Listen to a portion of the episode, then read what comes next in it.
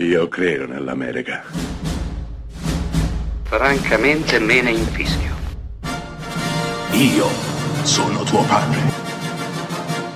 Anna Nishimasa.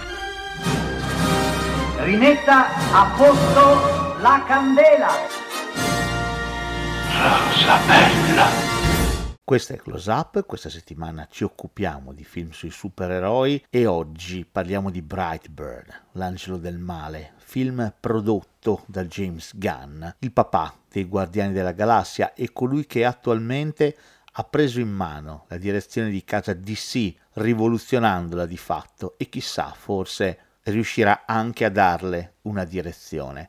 Brightburn, dicevo. La trama è abbastanza semplice e forse vi ricorderà qualcosa. Una sera, in una fattoria isolata, un uomo e una donna stanno per coricarsi. Improvvisamente qualcosa scende dal cielo, nella loro proprietà. Si tratta di un disco volante. All'interno un bambino. I nostri, che non possono avere figli, cresceranno quel bimbo come loro, amandolo e cercando di insegnargli il lavoro, il rispetto, e la dedizione, ma il bambino non è come tutti quanti gli altri, inizia a sviluppare dei poteri molto particolari. Sono sicuro che questa trama, come detto, vi ricorderà qualcosa, cioè l'infanzia del giovane Clark Kent, Superman, ma Brightburn va da tutta un'altra parte. Sì, perché il ragazzo in questione, crescendo, si rende conto del proprio potere e decide di usarlo per sottomettere l'umanità al proprio volere. Capite anche voi la prospettiva completamente diversa. Se Superman era una figura cristologica,